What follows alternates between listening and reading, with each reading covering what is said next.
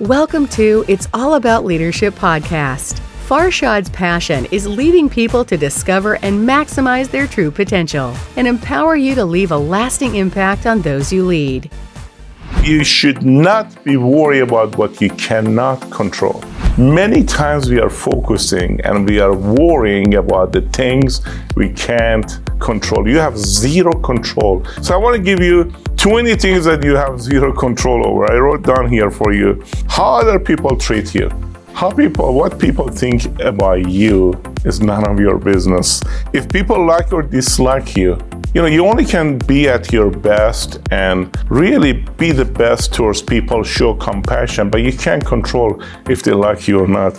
Other people's actions. I can't control other people's actions. I only can control my own action and intentions. Other people's feelings yes, I want to help people feel good, but some people, they just want to have a miserable life daily. They're going to find something to cry about, and that's unfortunate. Other people's beliefs. You know, I'm going to help people to expand their self limiting beliefs, but I cannot control their belief system.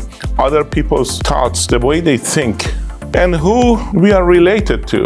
I mean, you know, you're related to certain people in the family. The weather, so if it's raining, don't sit home and say, Today it's raining, I'm not working. Figure out a way to make the best. Natural disasters, crisis, pandemic, physical and mental limitations that people have. We have zero control over that. But I have a better news for you. There are certain things you can control. I want you to have full ownership over this. The way you treat other people. Whether you hold on to grudges or let go of them, when you hold hold on to negative thoughts and experiences you carry these bags with you.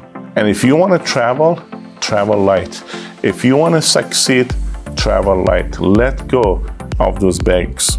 Your support and understanding of others, your action towards others, your reactions to what other people say and do, who you spend time with, how you spend your time with. You know, we become the average of five, six people that we hang around the most. Look around, figure out who you have to remove, who you should add to the people that you hang around with.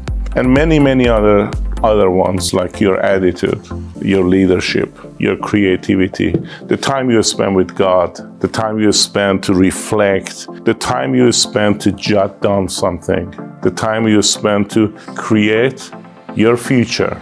You are in full control of all of the above. So I have a challenge for you. This weekend, sit down and write down the areas of your life that you have full control of it, but you're not taking any action and write down the areas that you don't have to be worried about because you have zero control over them.